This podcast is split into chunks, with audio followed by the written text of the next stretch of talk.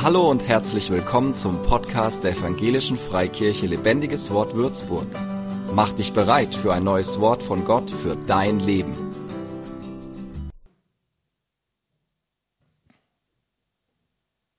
Ich habe 2018 eine Predigt gehalten und diese Predigt, die liegt mir schon seit längerem auf dem Herzen, wo ich merke, die sollte ich nochmal halten. Das war schwierig, weil wir haben früher länger gepredigt. Kann, könnt ihr euch noch erinnern, dass wir früher länger gepredigt haben? Aber mir ist auch so viel mehr zu dieser Predigt eingefallen. Das Ganze entwickelt sich ja auch über die Zeit, so dass ich äh, aus dieser Predigt zwei gemacht habe. Und jetzt fängt eine Miniserie an, die heute beginnt. Und darauf freue ich mich schon. Mal sehen, wie ihr euch freut. Sieht so leer aus hier vorne, aber wisst ihr, an was das liegt? Mir kam es letzte Woche schon so vor ich habe hier ordentlich Stühle reingeschafft fürs Jubiläum. Und letzte Woche habe ich festgestellt, nach dem Gottesdienst, es sind überhaupt nicht weniger Leute da gewesen, zumindest nicht viel weniger, aber es sind viel mehr Stühle drin. Die lassen wir jetzt, weil Sommergottesdienste, ein Gottesdienst und danach starten wieder mit zwei durch. Wer ist ein Fußballfan von euch? Aha, ein paar. Also die meisten sind so wie ich, haben keine Lust oder interessiert nicht. Wo ist dieses Jahr die WM? Katar, genau, Katar, interessanter Ort. Ich, ich reise morgen nach Makan. Kennt Makan jemand? Liegt an der Seitenstraße, da fahre ich morgen hin. Aber keine Angst, nur nachgebaut in Thüringen zum Royal Ranger Bundescamp. Da bin ich morgen eingeladen, da werde ich dabei sein. Nee, Katar ist natürlich eine ganz andere Ecke, ganz andere Nummer. Ja, wie gesagt, ich bin kein Fußballfan, absolut nicht. Ich, mein Vater hat mich nie damit in Verbindung gebracht und ich werde auch nicht depressiv, wenn Deutschland nicht gewinnen sollte. Also sorry, aber da so so äh, ambitioniert bin ich da nicht. Ähm, wenn überhaupt, werde ich das über Fernsehen vielleicht schauen. Vielleicht gibt's Public Viewing, aber es ist dieses Jahr im Oktober, November, ne? Weiß nicht mit Glühwein oder was, wie die das dann machen, weiß ich auch nicht. Aber es gibt Menschen tatsächlich, die Zeit, Urlaub und Geld investieren, um ihrer Mannschaft nachzufolgen. Ist da jemand dabei? Hat jemand schon Tickets für Katar gekauft? Nein, noch nicht. Ja, ihr seid schlau. Ihr, ihr setzt das Geld anders ein. Und ähm, das eine ist, das Ding am Fernsehen anzuschauen, das andere ist tatsächlich nach Katar zu reisen und da dabei zu sein, im Stadion anzufeuern, ähm, die Fans zu, äh, die, die Mannschaft zu unterstützen. Das geht, finde ich, nochmal deutlich über äh, ein Fansein hinaus. Da ist wirklich Leidenschaft drin, da ist Begeisterung drin und da ist ein Wert drin, den die Menschen dieser Mannschaft geben oder diesem Ereignis geben, dass sie bereit sind, Zeit und Geld zu investieren. Jesus hatte auch Fans. Aber als es um die Nachfolge ging, kam es zu einer deutlichen Unterscheidung. Und das ist das Thema der, dieses und nächsten Gottesdienstes. Fan oder Follower. Sind wir Fans oder Follower? Und die Unterscheidung bei Jesus war relativ deutlich. Wir steigen gleich mal voll ein. Ich habe euch einen schönen Bibeltext mitgebracht aus ähm, na, wo steht er denn jetzt? Wir gucken einfach rein. Hier, Lukas, genau, Lukas war es. Die gibt's mehrmals in verschiedenen Evangelien. Ich habe euch Lukas mitgebracht. Lasst uns da mal lesen, was passierte. Es geschah aber, als sie auf dem Weg dahin zogen, sprach einer zu ihm, also Jesus war unterwegs mit seinen Jüngern und da kam einer und der sprach, ich will dir nachfolgen, wohin du auch gehst, Herr. Und Jesus sprach zu ihm, die Füchse haben Höhlen und die Vögel des Himmels Nester, aber der Sohn des Menschen hat nicht, wo er sein Haupt hinlegt. Interessant, ne? Als Pastor freust du dich ja, wenn neue Leute in die Gemeinde kommen. Naja, ist auch immer die Frage nach, äh, mit welchem Grund oder mit welchem Anliegen sie kommen. Je nachdem freust du dich mehr oder weniger. Aber hier kommt jemand zu Jesus und sagt, hey, ich möchte dir nachfolgen. Und Jesus sagt sowas. Da könnte man sich denken, Jesus, äh, kannst du nicht ein bisschen diplomatischer sein? Ich meine, der will uns nachfolgen. Lass ihn erst mal kennenlernen und äh, lass ihn uns kennenlernen. Dann können wir irgendwie einen Weg finden, wie wir gemeinsam gehen. Nein, Jesus bringt gleich eine, einen Kostenpunkt seiner Nachfolge ganz klar zum Ausdruck. Und das zeigt, dass Jesus sein Leben komplett auf seine Berufung, auf seinen Ruf, auf seine Aufgabe ausgerichtet hat. Er lebt seine Berufung. Er lebt das, seine Aufgabe, die er von Gott bekommen hat. Er hat kein Haus gebaut. Das sagt er hier. Er hat kein Haus, hat nicht mal eine Wohnung gemietet, wo er zu Hause ist, wo er ein Bett hat und äh, vielleicht noch eine Küche hat. All das hat er nicht. Das kommt hier als Antwort diesem Mann gegenüber, der nachfolgen will. Jesus hat auch seinen Beruf an den Nagel gehängt hat aufgehört, mit äh, als Zimmermann zu arbeiten und er hat auch kein Business gegründet, irgendwie eine Firma irgendwo, um sich selbstständig zu machen, etwas zu erreichen, äh, die Familie zu versorgen, weil er hat auch keine Familie.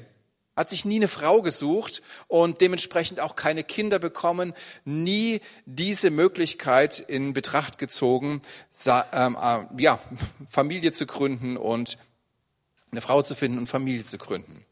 Und er hat sich nicht mal ein Fortbewegungsmittel gekauft. Wäre irgendwie sinnvoll gewesen, weil er war ja viel unterwegs. Heute ist es das Auto, damals der Esel. Aber auch dafür musst du Zeit aufwenden. Auch das kostet dich etwas, darum musst du dich kümmern. Ich find's ganz, ich fand's ganz lustig, als ich mit Joaf mal gesprochen hatte. Er hat ja mehrere Firmen früher gehabt. Ihr alle kennt Joaf, glaube ich. Er hat ja mehrere Firmen gehabt früher und war sehr erfolgreich, bis er sie veräußert hat.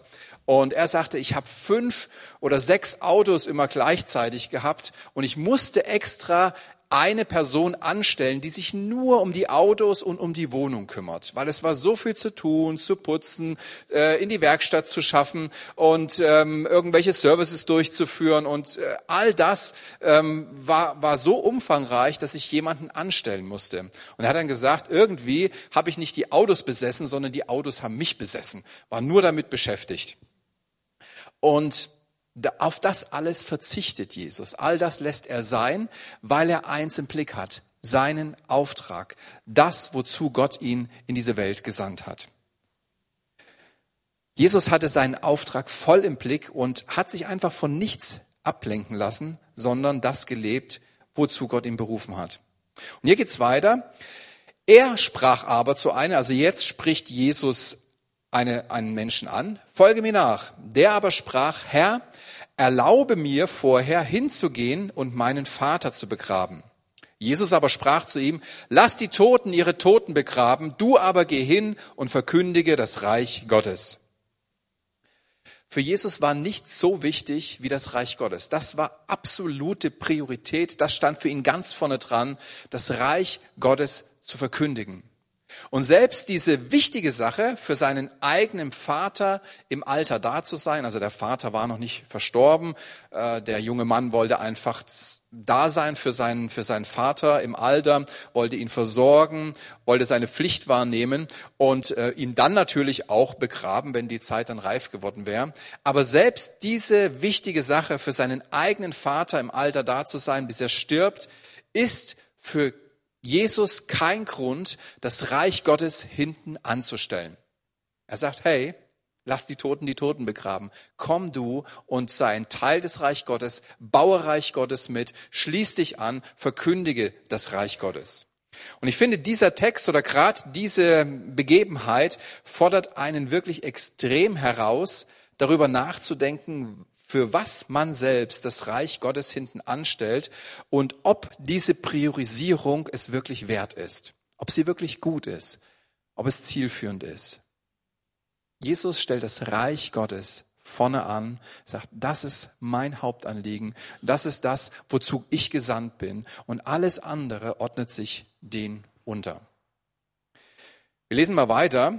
Es sprach aber auch ein anderer, ich will dir nachfolgen, Herr. Vorher erlaube mir Abschied zu nehmen von denen, die in meinem Hause sind. Jesus aber sprach zu ihm, niemand, der seine Hand an den Flug gelegt hat und zurückblickt, ist tauglich für das Reich Gottes.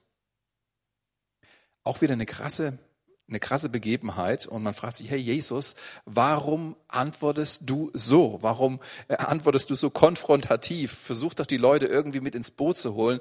Aber er macht eines ganz klar. Meine Priorität ist mein Auftrag, den ich von Gott habe. Und dieser junge Mann, der da kam, der hat ja auch irgendwo einen Ruf Gottes gespürt. Du sitzt nicht hier, weil du heute Lust dazu hattest. Du sitzt hier, weil der Heilige Geist in deinem Leben etwas bewirkt hat, nämlich ein Interesse für Gott. Und du dienst Gott, weil Gott dich berufen hat, weil er mit seinem Auftrag in dein Leben kam ich bin nicht hier oben, weil ich das immer so toll fand oder weil, ähm, ja, weil ich gedacht habe, ach, das wäre doch ein schöner Beruf. Ich stehe hier, weil ein Ruf Gottes in mein Leben kam. Und das ist der einzige Grund, warum Menschen sich rufen lassen, Gott zu dienen. Es muss von Gott aussehen, ausgehen. Und ich weiß nicht, ob du das kennst. Aber vielleicht ging es diesem Mann auch so.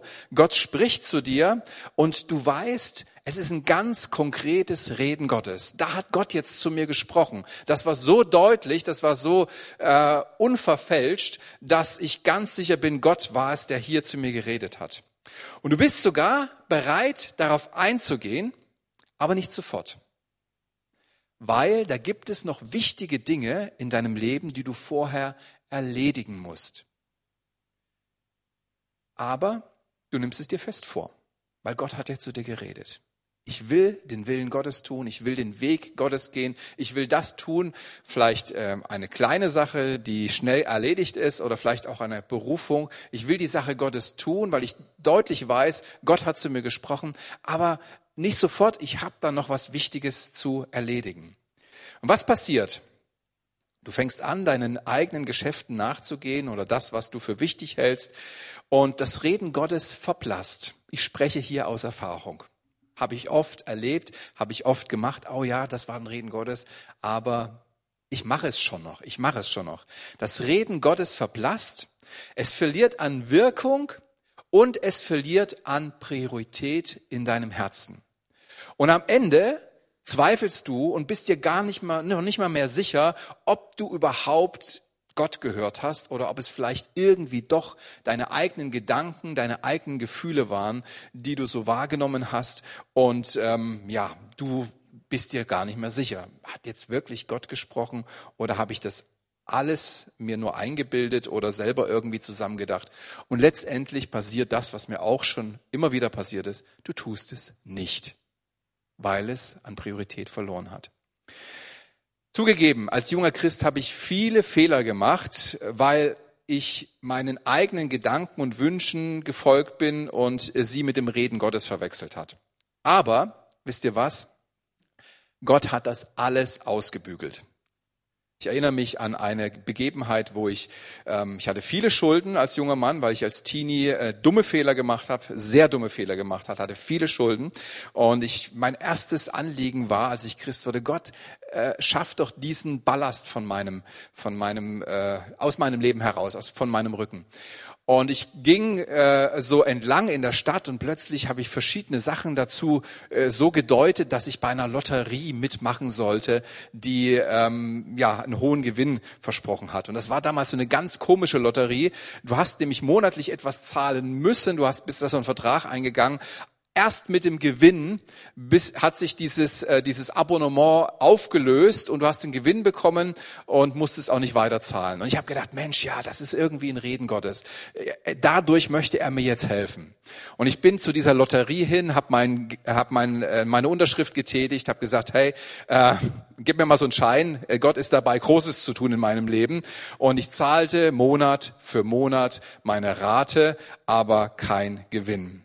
Und irgendwann erkannte ich, Gott, es war irgendwie so ein Wunsch von mir, dass ich, ähm, dass ich dadurch deine Hilfe erfahre. Ich habe erkannt, ich war irgendwie falsch gelegen. Ich habe mir da was eingebildet oder ich habe mir etwas so sehr gewünscht, dass ich gedacht habe, na ja, dieser Wunsch kommt von dir. Bitte vergib mir, hilf mir in dieser Situation, führ mich da wieder raus. Ich muss hier monatlich was bezahlen, äh, was mir auf anderer Seite fehlt. Und Gott war so gnädig, er hat es ausgebügelt. Wisst ihr, was passiert ist? Ich habe in dieser Lotterie gewonnen. Yippie. Ich habe gewonnen genau das Geld, was ich eingesetzt hatte. Nicht mehr und nicht weniger. Das waren damals 500 D-Mark und äh, ich war raus. Und ich war so froh, ich war so froh. Aber weißt du was? Lieber habe ich ein paar Mal falsch reagiert, weil ich Gottes Reden verwechselt habe mit meinen eigenen Gedanken, mit meinen eigenen Gefühlen, als ich hätte diese Fehler nicht gemacht. Weil weißt du was? Gott hat alles ausgebügelt, aber das Gute darin ist, über die Zeit habe ich die Stimme Gottes kennengelernt. Über die Zeit konnte ich die Stimme Gottes unterscheiden von meinen eigenen Gedanken, von meinen eigenen Wünschen. Und das war es wert. Lieber hörst du ein, lieber reagierst du einmal mehr falsch, als dich zurückzunehmen und zu sagen, ja, wer weiß, wer weiß, wer weiß, und nie in das hineinzukommen, was Gott für dich hat und was er in deinem Leben tun will. Gott ist ein gnädiger Gott. Er kann deine Fehler sehr gut ausbügeln. Weißt du, für wen Jesus gekommen ist? Für deine Fehler. Für das, was schiefgelaufen ist in deinem Leben. Für das, was verkehrt war. Dafür ist Jesus gekommen. Gott ist ein wunderbarer Fehlerausbügler. Ich war gestern auf Hochzeit und habe meinen Kragen dann im Spiegel gesehen und mir gedacht, Mensch, da hätte ich auch einen, einen besseren Bügler gebraucht, aber besser habe ich es nicht drauf gehabt. Aber Gott kann wunderbar ausbügeln. Er kann mit deinen Fehlern umgehen, keine Angst. Sei mutig, geh rein, komm aus diesem Kokon raus, werd ein Schmetterling, äh, um auf nochmal auf den Eindruck von Flavio zurückzukommen. Gott weiß, mit deinen Fehltritten umzugehen. So, das war mal ein kleiner Einblick von Jesus über den Preis der Nachfolge. Und jetzt können wir schon so ein bisschen Bilanz ziehen. Sind wir eher ein Fan? Finden das gut? Jesus cool? Verfolgen auch so manche Sachen auf Instagram, auf Facebook oder im Internet und auf YouTube. Hören uns gerne auch mal eine Predigt an. Lobpreis macht Spaß. Also so Jesus als Teil meines Lebens, super. Oder sind wir eher ein Follower? Jesus geht voran und ich gehe hinterher. Koste es, was es wolle. Es darf jede Entbehrung von mir abverlangt werden. Ich werde den Preis zahlen. Ich bin bereit, Jesus nachzufolgen, egal was da kommt. Lass uns mal als nächstes mit dem Beginn der Nachfolge oder den Beginn der Nachfolge anschauen. Bei uns nennt sich das ja oder sagt man Bekehrung. Man entscheidet sich, ein Leben mit Gott zu führen. Man bittet Gott um Vergebung für die eigene Schuld, nimmt seine Vergebung an und sagt, hey, ab jetzt bin nicht mehr ich Herr meines Lebens, sondern du bist Herr meines Lebens und ich folge dir, egal wo es hingeht und vertraue dir, dass du es gut machst. Man denkt, ähm, Bekehrung, das ist so ein neutestamentliches Wort oder so ein neutestamentliches äh, Ereignis, also die Wendung hin zu Jesus. Aber Bekehrung gab es auch schon im Alten Testament. Ich habe euch hier mal eine Stelle mitgebracht. Ach, da hat mir der Joaf geholfen. Äh, ich wusste nämlich gar nicht, wo das, äh, wie das auszusprechen geht. Obwohl ich Hebräisch studiert habe, es ist so lange her.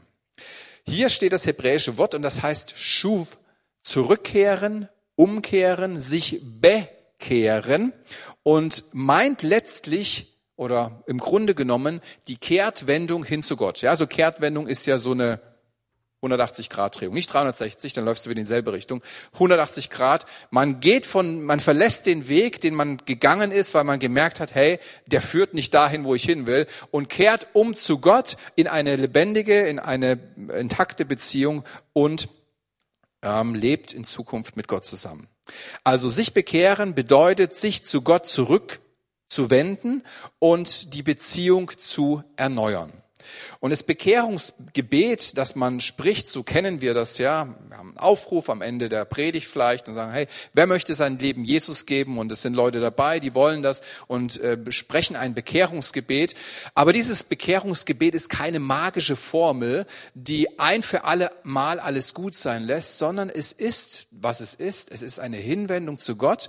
Letztendlich ist es nur, sind es nur Worte, die dein Herz unterstreichen müssen. Weil wenn dein Herz diese Kehrtwendung nicht machen will, dann helfen alle gut formulierten Worte nicht. Gott schaut letztendlich auf unser Herz und das Gebet unterstreicht das. Es gibt ein schönes Beispiel, und da hängt nämlich äh, mit Jesus äh, hängen zwei Leute am Kreuz und äh, einer ist tatsächlich ähm, ja, nicht so gut auf Jesus zu sprechen und der andere sagt zu Jesus, als sie da am Kreuz hängen, Jesus, Denk an mich, wenn du in dein Reich kommst. Also er wendet sein Herz hin zu Jesus und sagt, hey, ich merke, ich hänge hier zurecht äh, und ich brauche Gnade. Und ich sehe, Jesus, er ist der Sohn Gottes, er hat die Lösung für mich und ich wende mein Herz mit ihm zu in der Hoffnung, dass er mich annimmt und dass er mir hilft. Und Jesus sagt eins, sprich mir dieses Bekehrungsgebet nach. Äh, bitte Gott, dass er dir deine Sünden vergibt. Äh, sag Gott, äh, dass du ihm jetzt nachfolgen willst und, und so weiter und so fort. Nein, das macht er natürlich nicht. Jesus sagt, ich versichere dir, heute noch wirst du mit mir im Paradies sein. Was hat der junge Mann gemacht? Er hat gesagt, Jesus, denk an mich. Er war ganz zaghaft, er war ganz schüchtern, er, er war ganz schuldbewusst und hat gesagt, ich bin es überhaupt nicht wert, zu Jesus zu kommen. Aber mein Herz hat sich ihm zugewandt und ich möchte es wagen, bei ihm anzuklopfen.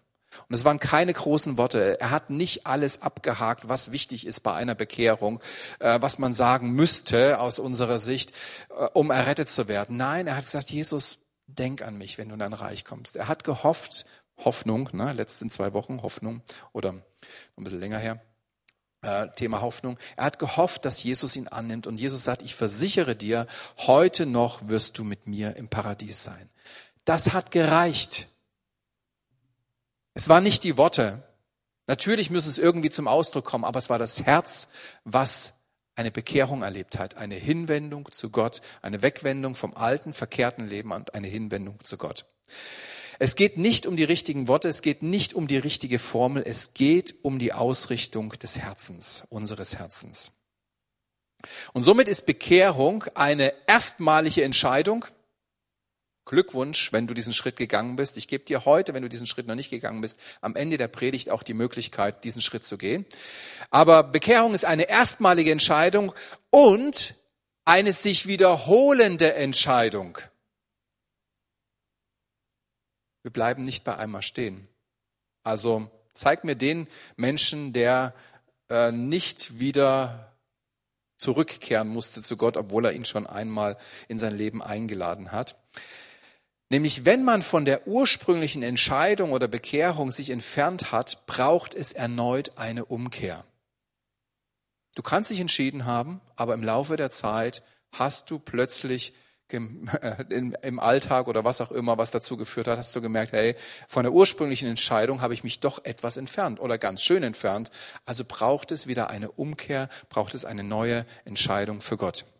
Ich habe oft von Leuten gehört, die gesagt haben, ich weiß gar nicht mehr, wann ich mich bekehrt habe. Ich bin so in der Gemeinde groß geworden und es gab ganz viele Momente, als ich Kind war, als ich Teenie war, in Freizeiten, bei Kindergottesdiensten, da habe ich mein Leben Jesus gegeben, da habe ich mich bekehrt und ich weiß gar nicht mehr, wann da wirklich die Bekehrung war. Weißt du was? Ich sagte was? Immer. Es war immer deine Bekehrung. Du hast dich immer wieder neu hin zu Gott gewendet, weil du dich entfernt hattest. Und irgendwie werden wir dann erwachsen und wir denken uns, ja, ähm, das war alles so Kinderkram, Teenie-Kram, ich habe mich einmal bekehrt, alles ist gut. Nein, damals hast du es eigentlich richtig gemacht. Du hast gemerkt, hey, im, im Gottesdienst, in der, äh, in der Jugendfreizeit oder was auch immer, auf dem Ranger Camp, wo ich morgen hinfahre, ähm, du hast gemerkt in so einer konzentrierten, äh, heiligen Stimmung, hey, da passt immer, da passt was nicht. Äh, ich bin davon abgerückt und ich möchte da aber wieder zurück und du hast diesen Schritt gemacht. Wie schön, wenn du dir das bewahrt hast, dieses Teenie-Sein und sagst, ja, ich merke, ich bin davon abgekommen, aber ich möchte da zurück und ich bekehre mich neu. Und es gibt bei uns allen immer wieder Gründe, unseren Weg zu korrigieren und unser Leben neu aus, auszurichten. Für viele geht es ja bald in den Urlaub, für mich auch. Ich spreche im Glauben. Und wie ist denn das, wenn du in den Urlaub fährst? Ich kenne da so eine ganz gerade Strecke von Nürnberg runter nach München. Die fährt man ja oft, wenn man in den Süden will. Und da geht's wirklich kerzengerade ähm, aus, geradeaus, ne? Einfach geradeaus. Wie ist denn das bei dir? Eigentlich könnte man sagen, man setzt sich rein, stellt den Tarot oder wie heißt das Ding, Tempomat. Ich habe jetzt endlich ein Tempomat. Halleluja. Was habe ich darauf gewartet? Äh, ich liebe Tempomat. Du stellst den Tempomat ein, 120 oder wie schnell du fahren willst, und dann richtest du das Lenkrad aus und lässt es los. Kannst deine Brotzeit auspacken, kannst äh, lustig essen und die, die Strecke genießen, schaust ein bisschen links, ein bisschen rechts, weil die Strecke ist ja gerade. Probier das mal. Du wirst ganz schnell merken, bei mir vibriert jetzt das Lenkrad, wenn ich die Spur verlasse, ist auch toll, was es alles gibt.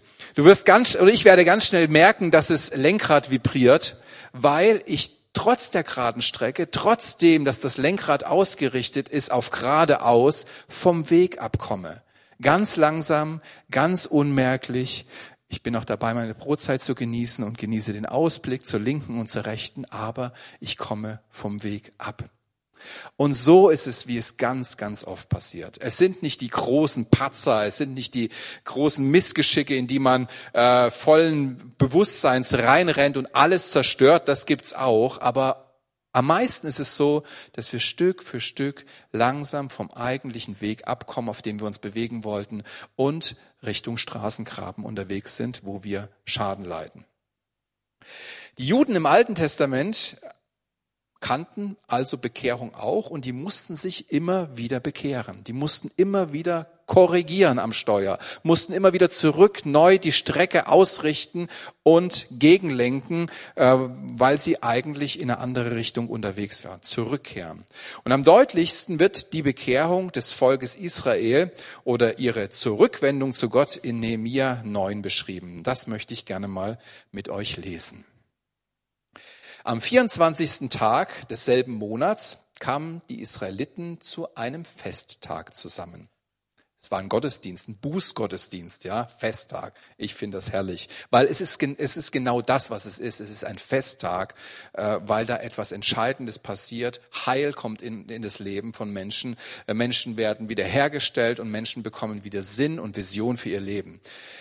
Also sie kamen zu diesem Festtag zusammen Sie zogen Bußgewänder an, ja, Festtag und Bußgewand passt eigentlich auch nicht so aus unserer Sicht, aber es passt wunderbar. Du musst es einfach mal auf der Zunge zergehen lassen, hier den Sinn verstehen. Sie zogen Bußgewänder an und streuten sich als Zeichen ihrer Trauer Erde auf den Kopf. War damals so üblich. Von allen, die nicht zum Volk Israel gehörten, hatten sie sich getrennt, ja, von allen, was nicht zum Volk Israel gehörte, hatten sich getrennt. Das nennt man Heiligung, ja, aussondern für Gott, nicht, äh, nicht sich irgendetwas anderem hingeben, etwas Profanen, etwas Weltlichen, sondern aussondern für Gott. Also von allen, die nicht zum Volk Israel gehörten, hatten sie sich getrennt und versammelten sich nun, um die Sünden zu bekennen, die sie und ihre Vorfahren begangen hatten. Drei Stunden lang hörten sie im Stehen zu, ihr dürft sitzen, was aus dem Gesetzbuch des Herrn ihres Gottes vorgelesen wurde. Also Predigt 1a Wort Gottes. Dann warfen sie sich vor dem Herrn ihren Gott nieder und bekannten ihm drei Stunden lang ihre Schuld. Also sechs Stunden Gottesdienst. Ich würde sagen, da wurden schon mal Prioritäten klar gesetzt. Ich weiß ja nicht, wer hier nach, nach sechs Stunden noch sitzen würde, ähm, aber Sechs Stunden Gottesdienst, da wurden Prioritäten gesetzt. Da begann Nachfolge. Da wurde ganz, ganz klar alles auf eine Karte gesetzt. Da war klar, was die Leute wollten. Sie wandten sich von ihrem bisherigen Leben nach eigenem Gutdünken ab und lebten nun mit Gott gemäß seiner Weisung. Wir denken ja oft, dass wir wissen, wie es läuft, dass wir äh, ein gutes Verständnis haben und alles gut einordnen können und ähm, das Wort Gottes ähm, auch so verstehen, wie es richtig ist. Meistens passen wir es ein bisschen an unser Leben an, weil wir uns dem Wort Gottes nicht anpassen wollen. Aber da unter der geballten Verkündigung des Wortes Gottes wurde denen bewusst, hey, da stimmt doch einiges nicht, da ist doch einiges verkehrt, da ist doch einiges ins Arge gekommen und das ist mir zum Schaden und das trennt mich von Gott und ich möchte da wieder zurück. Also traten sie Buße und wandten sich von ihrem bisherigen Leben ab, um wieder so zu leben, wie Gott es ihnen vorgegeben hat. Und dann begannen, äh, also sie begannen drei Stunden Schuld zu bekennen. Also ich würde sagen, da ist ordentlich aufgeräumt worden. Und in der Regel sammelt sich bei Menschen auch einiges an, was aufgeräumt werden muss. Also ich sehe das nur in der Wohnung. Man muss immer wieder aufräumen. Keine Ahnung, warum das so ist. Du hast aufgeräumt und am nächsten Tag musst du wieder aufräumen. Da sammelt sich was an. Ja, und das ist nicht nur in der Wohnung so, das ist auch in unserem Leben so. Da sammelt sich was an und wir müssen immer wieder mal aufräumen, weil sonst ist das Chaos so groß, dass du dich nicht mehr zurechtfindest und das eigene Leben keinen Spaß mehr macht. Weißt du, was schlimm ist, wenn zu Hause totale Unordnung herrscht? Alles liegt irgendwo oder ist irgendwo reingestopft, keine, äh, keine Struktur, keine Ordnung. Du läufst in, äh, fröhlich in die Küche rein und stehst plötzlich in der Marmelade drin. Also furchtbar, furchtbares Leben. Und so kann es auch in uns ausschauen, in unserem Leben, wenn nicht immer wieder aufgeräumt und sauber gemacht wird.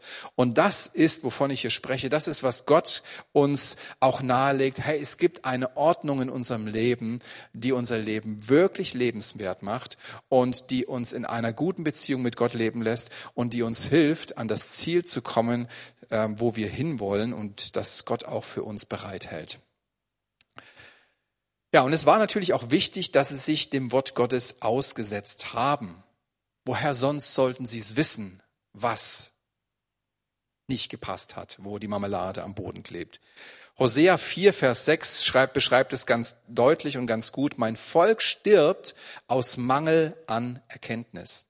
Sie hätten nicht gewusst, was für zerstörerische Verhaltensweisen in Klammern Sünde sich in ihrem Leben befunden hat, wenn sie nicht darüber unterrichtet worden wären. Das war wichtig. Sie mussten über das Wort Gottes, über die Wahrheit unterrichtet werden, damit sie erkennen konnten, wo eine Fehlentwicklung stattgefunden hat in ihrem Leben und wo es nötig war, umzukehren und aufzuräumen, vielleicht sich zu entschuldigen, vielleicht Dinge zurückzugeben. Ich habe ja da schon mal ein Zeugnis gegeben aus meinem Leben.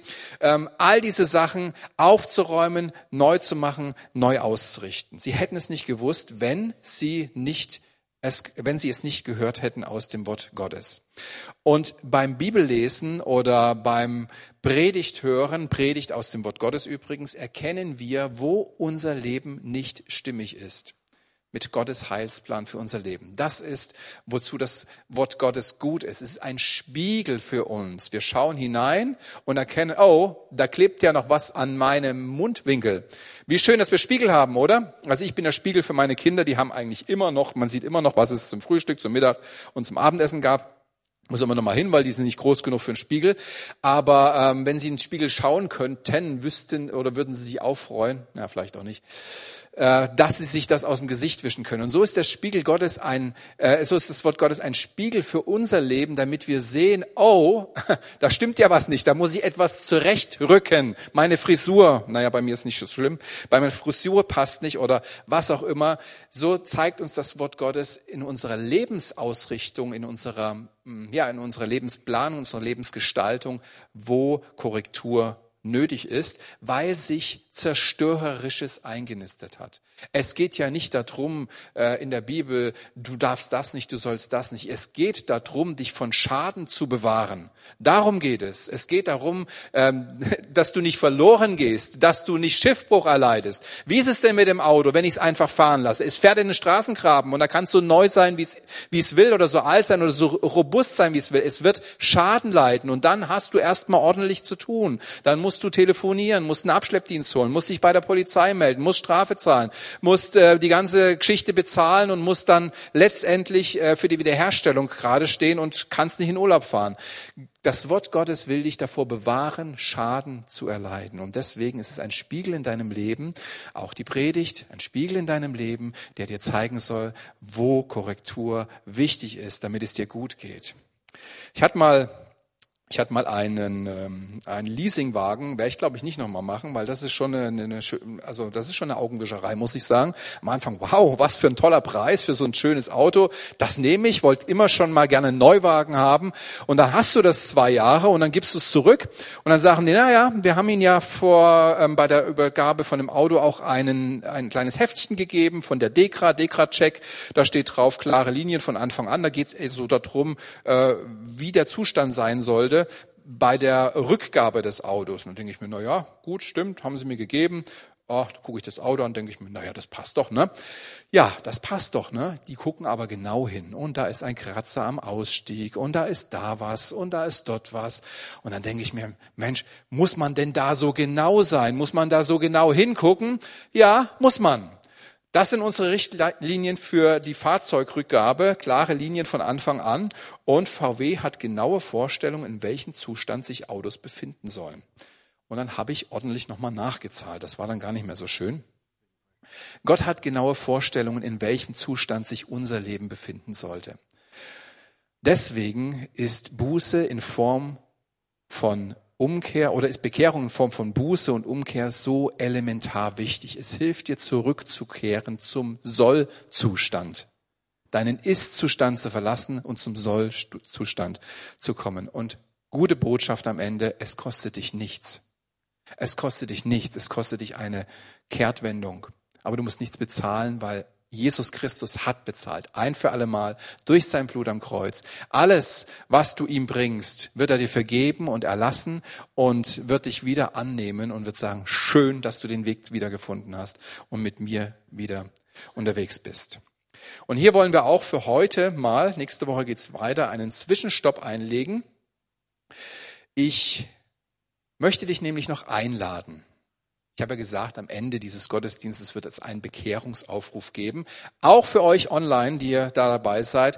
Ich möchte euch äh, einladen, euch zu bekehren. Das heißt, eine 180-Grad-Drehung zu machen, zu sagen, okay, ich verlasse meine eigenen Wege. Ich habe erkannt, wo ich in falscher Richtung unterwegs war und möchte mich entscheiden, jetzt zu Gott zurückzukehren und mit ihm zu leben in der Art und Weise, wie er sich das für mich vorstellt.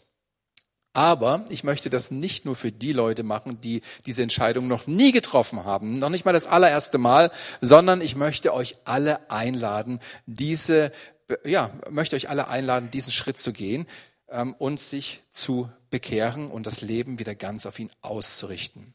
Vielleicht nutzt du auch die Woche, um das Wort Gottes auf dein Leben wirken zu lassen dich, des Wortes, dich dem Wort Gottes auszusetzen und ähm, in den Spiegel des Wortes Gottes zu schauen, damit es dir zeigen kann, äh, wo du dich verlaufen hast und äh, dich zurückführt zum Sollzustand in Freiheit. Und du machst es nochmal konkreter. Das kannst du auch machen. Ich lade dich aber dazu ein. Ich lade dich heute und hier dazu ein, möchte mit dir im Gebet sprechen. Und deswegen wäre es doch ganz gut, wenn wir alle mal aufstehen. Lass uns mal aufstehen. Ah, im Livestream, lass uns mal aufstehen. Ich sehe euch allerdings nicht. Vielleicht steht ihr ja auf. Und lasst uns einfach dieses Gebet beten. Ich werde es vorbeten. Das haben wir lange nicht mehr gemacht. Ne? Normalerweise bete ich nur. Werde, werde es vorbeten und ihr dürft es nachbeten. Und ähm, ich lade euch dazu ein, einfach es eine Unterstreichung eurer Herzensausrichtung zu sein. Amen. Jesus, ich glaube an dich. Du bist der Sohn Gottes. Danke, dass du ans Kreuz gegangen bist und dort für meine Sünden bezahlt hast. Ich nehme deine Vergebung an und lade dich in mein Leben ein. Mach es neu. Hilf mir, die richtigen Schritte zu gehen und verändere mich so, wie du mich haben willst. Amen. Herzlichen Glückwunsch. Ihr seid wieder auf Kurs.